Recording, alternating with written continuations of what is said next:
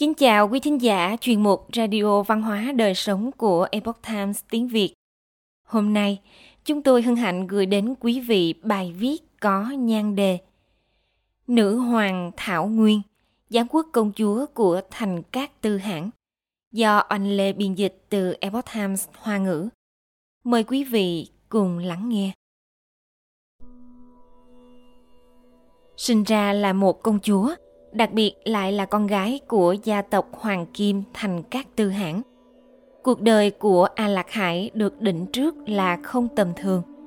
Khi bà đội lên đầu chiếc mũ cổ cổ quan, mũ chóp cao và dài dành cho phụ nữ quý tộc Mông Cổ, khoác lên mình áo cưới ngũ sắc, bước chân vào vùng đất Uông Cổ Bộ thì truyền kỳ về cuộc đời của A Lạc Hải mới bắt đầu. Viên Minh Châu trên lưng ngựa Bột Nhi chỉ cần A Lạc Hải, biệt cát là tên đầy đủ của bà. Bột Nhi chỉ cần là họ của gia tộc, biệt cát là phong hiệu, ý nghĩa tương đương với công chúa hoặc vương phi. A Lạc Hải là con gái thứ ba của thành Cát Tư Hãn và hoàng hậu Bột Nhi Thiếp. Mang trong mình huyết thống cao quý của một gia tộc hoàng kim. Theo lẽ tất nhiên, bà sẽ là người con gái may mắn, quý như vàng ngọc và được yêu thương muôn vàng nhất trên đời này. Tuổi thơ của người con gái này phần lớn trải qua trong thời chiến loạn. Lúc đó phụ hãng của cô là Thiết Một Chân, chưa có tôn hiệu. Ông vì để thống nhất các bộ lạc của Mông Cổ mà chiến đấu quanh năm suốt tháng. Mông Cổ là một dân tộc trên lưng ngựa, do vậy công chúa Mông Cổ là viên Minh Châu sáng chói trên lưng ngựa. A Lạc Hải chính là người con gái quý tộc trưởng thành trên lưng ngựa. Tam công chúa cũng giống như tất cả người Mông Cổ khác, từ nhỏ đã được học những kỹ năng cưỡi ngựa bắn tên, được tôi luyện dưới thời tiết khắc nghiệt. Hơn hết, với thân phận là một công chúa, A Lạc Hải cần phải nắm vững những năng lực lãnh đạo cơ bản về xử lý quân sự chính trị, quản lý binh sĩ, vân vân. Vài năm sau, A Lạc Hải đã trở thành một thiếu nữ duyên dáng yêu kiều. Thiết Mộc Chân đã ban cho cô một ý chí kiên cường hơn cả sắt thép. Bột Di Thiếp ban cho cô một phẩm chất thông tuệ sáng suốt. Đằng sau dung nhan xinh đẹp kiều diễm của Tam Công Chúa, ẩn chứa một tâm hồn nghị lực quả cảm không thua kém các bậc đại trượng phu. Truyền kỳ của cô thật sự bắt đầu vào khoảng thời điểm giao mùa xuân hạ của năm 1204. Trận chiến cuối cùng với Thái Dương Hãn của Bộ Nải Mang – và đại nghiệp thống nhất Mông Cổ của phụ hãng Thiết Mộc Chân đã đi đến bước cuối. Lúc này, trên thảo nguyên có ba bộ lạc lớn hình thành thế chân vạc. Phía đông là các bộ Mông Cổ của Thiết Mộc Chân. Phía tây là nải mang của bộ Thái Dương Hãn. Phía nam là Uông Cổ Bộ do A Lạc Ngột Tư thống trị. Uông Cổ Bộ là hậu duệ của Đồ Quyết, quanh năm thần phục nhà Kim – Họ đời đời sinh sống ở nơi giao giới giữa Trung Nguyên và phía Bắc Thảo Nguyên, chiếm cứ pháo đài âm sơn, canh giữ giới hào cho người Kim và chống lại sự tấn công của các bộ tộc phương Bắc như Mông Cổ, Nải Mang, vân vân. Cuối cùng với sự thay đổi về thực lực của Mông Cổ và nhà Kim, Uông Cố Bộ dần dần tách khỏi nhà Kim, trở thành mục tiêu lôi kéo của các lực lượng phe cánh trên Thảo Nguyên. Thái Dương hẳn là người đầu tiên có hành động Ông phái sứ giả đến Uông Cổ Bộ du thuyết với A Lạc Ngột Tư. Người Mông Cổ ở phía đông quá ngạo mạn, xin Ngài phối hợp với tôi cùng xuất binh tiến đánh bọn họ. Ngài làm cánh hữu, tôi làm cánh tả, từ nơi này xuất binh. Hai bộ lạc chúng ta cùng bao vây Mông Cổ, cướp hết cung tiễn của bọn họ. A Lạc Ngột Tư cũng không phải là người tầm thường. Ông ngay lập tức cự tuyệt lời thỉnh cầu của nải mang và đuổi sứ giả ra về đồng thời nhanh chóng phái người báo tin cho Thiết Một Chân, dặn dò ông ta rằng tuyệt đối đừng để kẻ địch cướp đi cung tiễn của ngài. Thiết Một Chân lúc đó đang đi săn cùng với các dũng sĩ dưới trướng của mình. Sau khi nghe tin thì lập tức triệu tập bộ tướng và thân tín. Mọi người cùng ngồi xuống đất ngay tại trường săn bắn, cùng nhau thương lượng đối sách. Thiết Một Chân mở lời. Mọi người nói xem phải làm thế nào đây? Số đông đều không muốn xuất binh với lý do là chiến mã quá gầy yếu. Em trai của Thiết Mộc Chân lại thuộc phái chủ chiến, chủ trương làm tốt công tác phòng ngự bên nải mang bộ trước, sau đó phát động tập kích bất ngờ, nhất định có thể thuận lợi chiến thắng. Ông còn khích lệ mọi người rằng tay cầm cung tên, đầu gối ống tên, không màng sống chết thì mới là nam nhi chân chính. Thiết Mộc Chân hết sức tán thưởng, lập tức chỉnh đốn binh mã, điều binh khiển tướng. Trước khi xuất chinh, ông đích thân đến Uông Cổ Bộ cùng với thủ lĩnh A Lạc Ngục Tư kết thành An Đạt, Hốt Đạt. Hai bộ lạc lớn thuận lợi kết thành liên minh lớn mạnh, chuẩn bị cho nải mang một đòn chí mạng. An Đạt trong tiếng Mông Cổ có nghĩa là huynh đệ, Hốt Đạt nghĩa là thông gia. A Lạc Ngột Từ có cặp mắt tinh đời, sớm đã quyết tâm theo Thiết một Chân chiến đấu. Về phần Thiết Mộc dân cũng rất xem trọng người đồng minh thân thiết như huynh đệ này, cùng với việc có được vị trí chiến lợi được trời ưu đãi của Uông Cổ Bộ. Vì vậy mà chuẩn bị kết thông gia với Uông Cổ Bộ, củng cố quan hệ của hai bộ lạc lớn. Trong năm người con gái thuộc dòng trưởng của Thiết Mộc dân ông lựa chọn A Lạc Hải là công chúa đang trong độ tuổi thanh xuân tươi đẹp nhất và cũng là người tài năng nhất. Khảo nghiệm sinh tử của công chúa mới kết hôn. Trước ánh mắt hiền từ yêu thương nhưng cũng không nở của phụ hãng, A Lạc Hải không ngại ngùng cũng không do dự, giống như cái cách mà thường ngày hai cha con vẫn thường nghị luận về các việc chính sự của bộ lạc. Cô bình tĩnh gật đầu chấp nhận hôn sự này. A Lạc Hải biết rất rõ rằng cuộc hôn nhân lần này có liên quan đến sinh tử tồn vong của Mông Cổ. Chỉ khi có được sự ủng hộ và trung thành của ôn cổ bộ thì đại nghiệp thống nhất Mông Cổ mới ở trong tầm tay. Hơn nữa một khi ôn cổ bộ quay ra đầu hàng nải mang bộ thì đó sẽ là đại nạn của Mông Cổ. A Lạc Hải ấy không phải là người con gái bình thường. Sinh ra là công chúa, đặc biệt lại còn là con gái của hoàng kim gia tộc thành các tư hãng. Cuộc đời này của cô được định sẵn là không tầm thường. Từ nhỏ được tiếp nhận sự cung dưỡng và kính yêu của muôn dân. Vì vậy A Lạc Hải cũng phải có trách nhiệm bảo vệ che chở cho họ. Người được chọn làm phò mã là Bất Nhan Tích Bang, là người kế thừa thủ lĩnh và cũng là trưởng tử của A Lạc Ngột Tư. Đó là một thiếu niên kiệt xuất cả về tuổi tác, tướng mạo và phẩm chất đạo đức đều rất xứng đôi với A Lạc Hải. Ngoài trừ việc phải thành lập liên minh, thì đây có lẽ cũng là lựa chọn tốt nhất mà Thiết Mộc Chân có thể làm cho công chúa. Là một công chúa thuộc Hoàng Kim gia tộc thì bất luận thành hôn với ai thì đều là hạ giá. Vì tình yêu thương dành cho A Lạc Hải và cũng vì cống hiến của cô đối với Mông Cổ, Thiết Mộc Chân đã tổ chức cho cô một hôn lễ long trọng – chiếc mũ cổ cổ quan được nạm khảm san hô, ngọc lam và những bảo thạch quý báu khác, rủ xuống chuỗi ngọc trân châu dài, các sợi dây sắc màu đang xen nhau. Theo đầy những hoa văn các tường như mây trôi, hạnh hoa, thạch lựu. Chiếc váy dài rộng buông xõa xuống mặt đất dưới sự vây quanh của các thị nữ. A Lạc Hải lộng lẫy bước ra khỏi cung điện nơi cô sống từ nhỏ đến lớn người dân bộ tộc Mông Cổ ca hát nhảy múa tưng bừng để chúc mừng hôn lễ này. A Lạc Hải càng cảm nhận rõ hơn về trách nhiệm nặng nề trên vai mình. Cô nhìn về phía trước, bước đi từng bước thật kiên định và không hề quay đầu nhìn lại. Mẫu thân buộc nhi thiếp vô nhân của cô dùng thìa gỗ sát sát nhĩ, múc sữa ngựa trắng tinh khiết rồi hất tung lên bầu trời – đây là nghi thức cầu phúc của người mẹ Mông Cổ tổ chức cho con gái khi xuất giá. Hy vọng cô giữ vững tâm hồn thuần khiết, tránh xa bóng tối và tội lỗi. A Lạc Hải, công chúa xinh đẹp oai hùng, đặt chân lên lãnh địa của ôn cổ bộ. Đôi vợ chồng trẻ, tân hôn yến nhĩ. A Lạc Hải cùng chồng là bất nhan tích bang ở lại trong giữ bản doanh. Thủ lĩnh A Lạc Ngục Tư dẫn quân xuất phát, cùng Thiết một Chân chinh phạt nải mang. Chiến sự tiến hành rất thuận lợi, A Lạc Hải nhanh chóng nhận được tin thắng trận của hai bộ lạc lớn. Tai nạn và nguy hiểm lại ập đến đúng vào lúc thời khắc mà mọi người đáng ra nên phải vui mừng. Người Ung Cổ đối với việc quy thuận Mông Cổ từ lâu đã xảy ra bất đồng.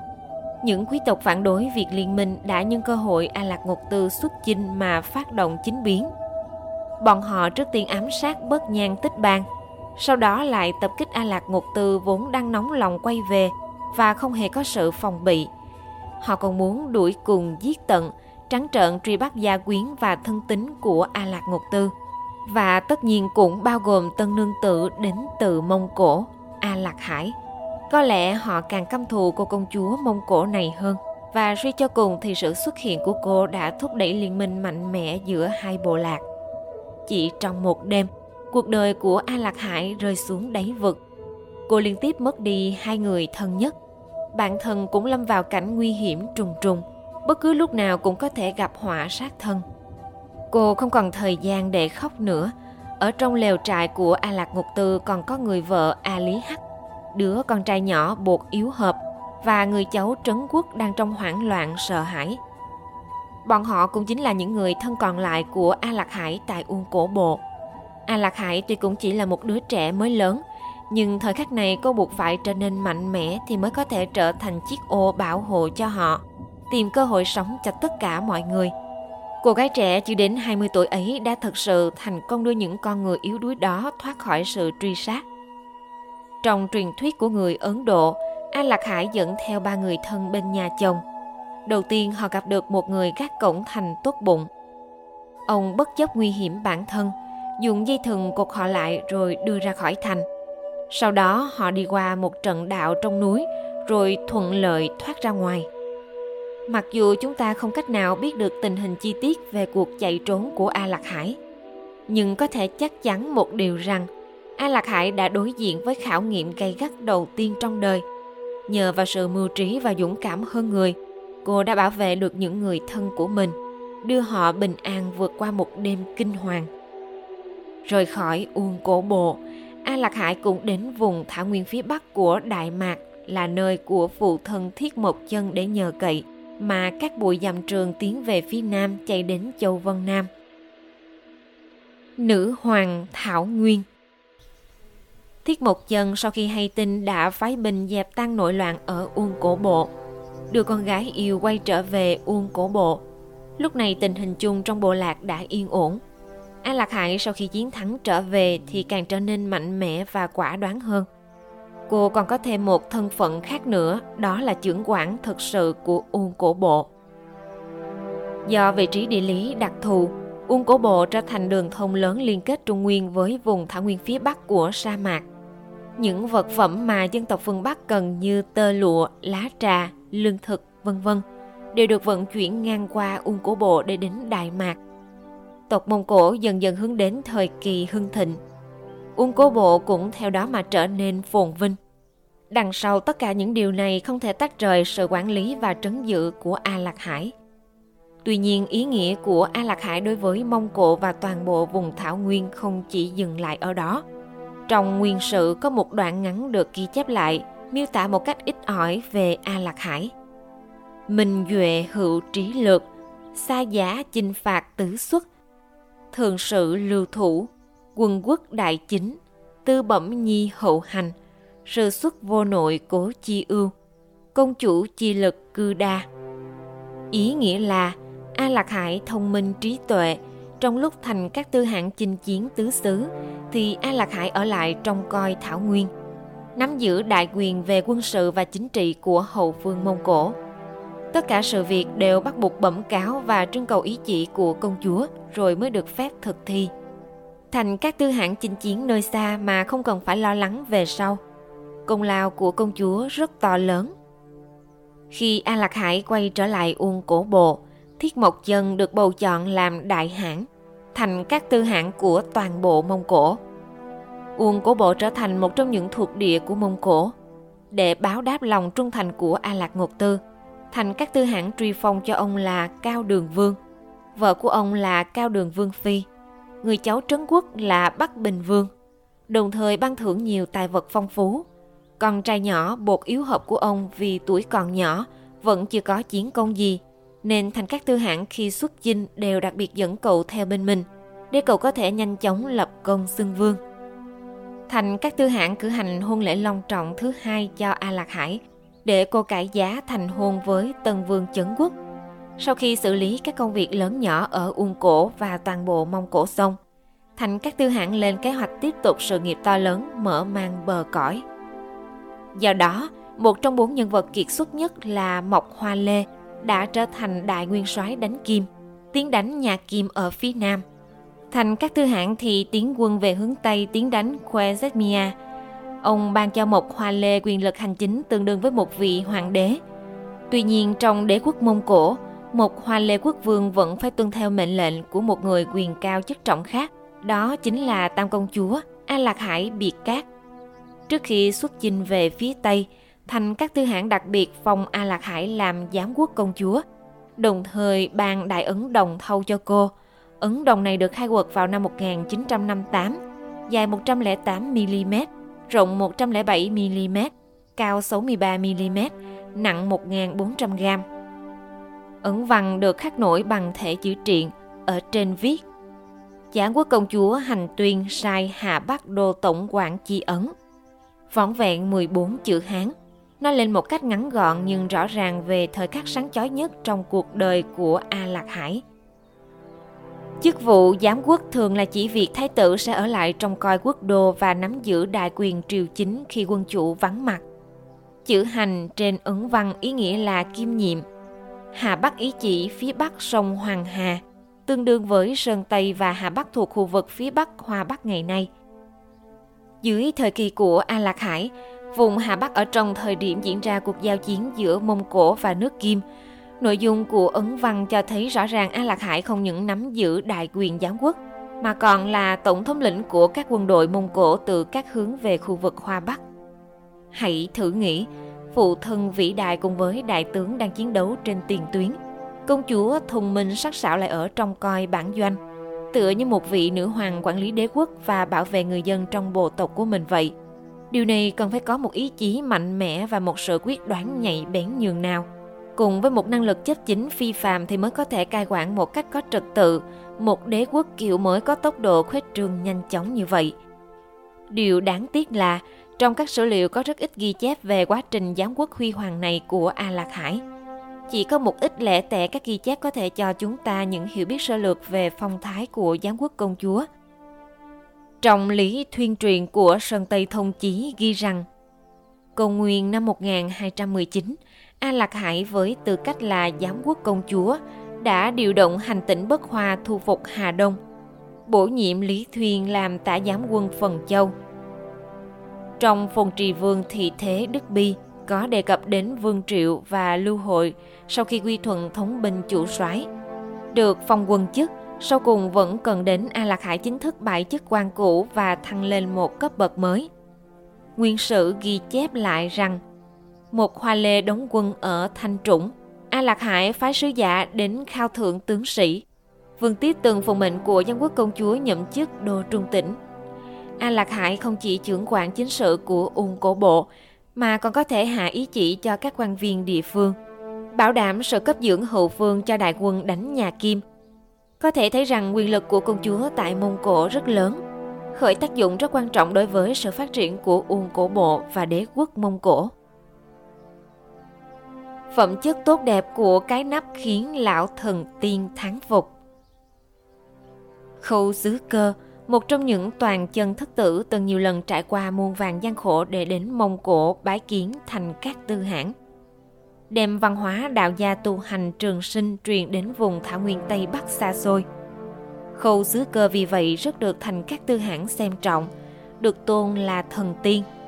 Trong một bức tấu thư mà ông viết cho thành các tư hãng có đề cập đến một câu chuyện kỳ lạ có liên quan đến A Lạc Hải. Có một lần, Khâu sứ cơ tham gia một buổi yến tiệc mừng chiến thắng. Nhìn thấy các tướng sĩ Mông Cổ dùng đầu lâu làm ly rượu, lấy roi đánh các tù binh để tiêu khiển mua vui. Vì muốn cảnh cáo mọi người, ông bèn lấy ra một cái ấm đem theo bên mình.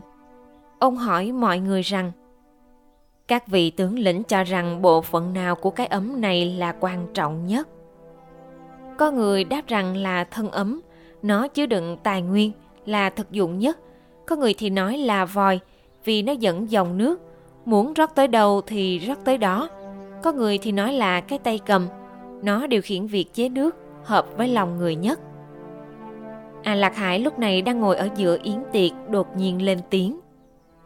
Cái nắp là quan trọng nhất, nó lúc nào cũng cần cù siêng năng.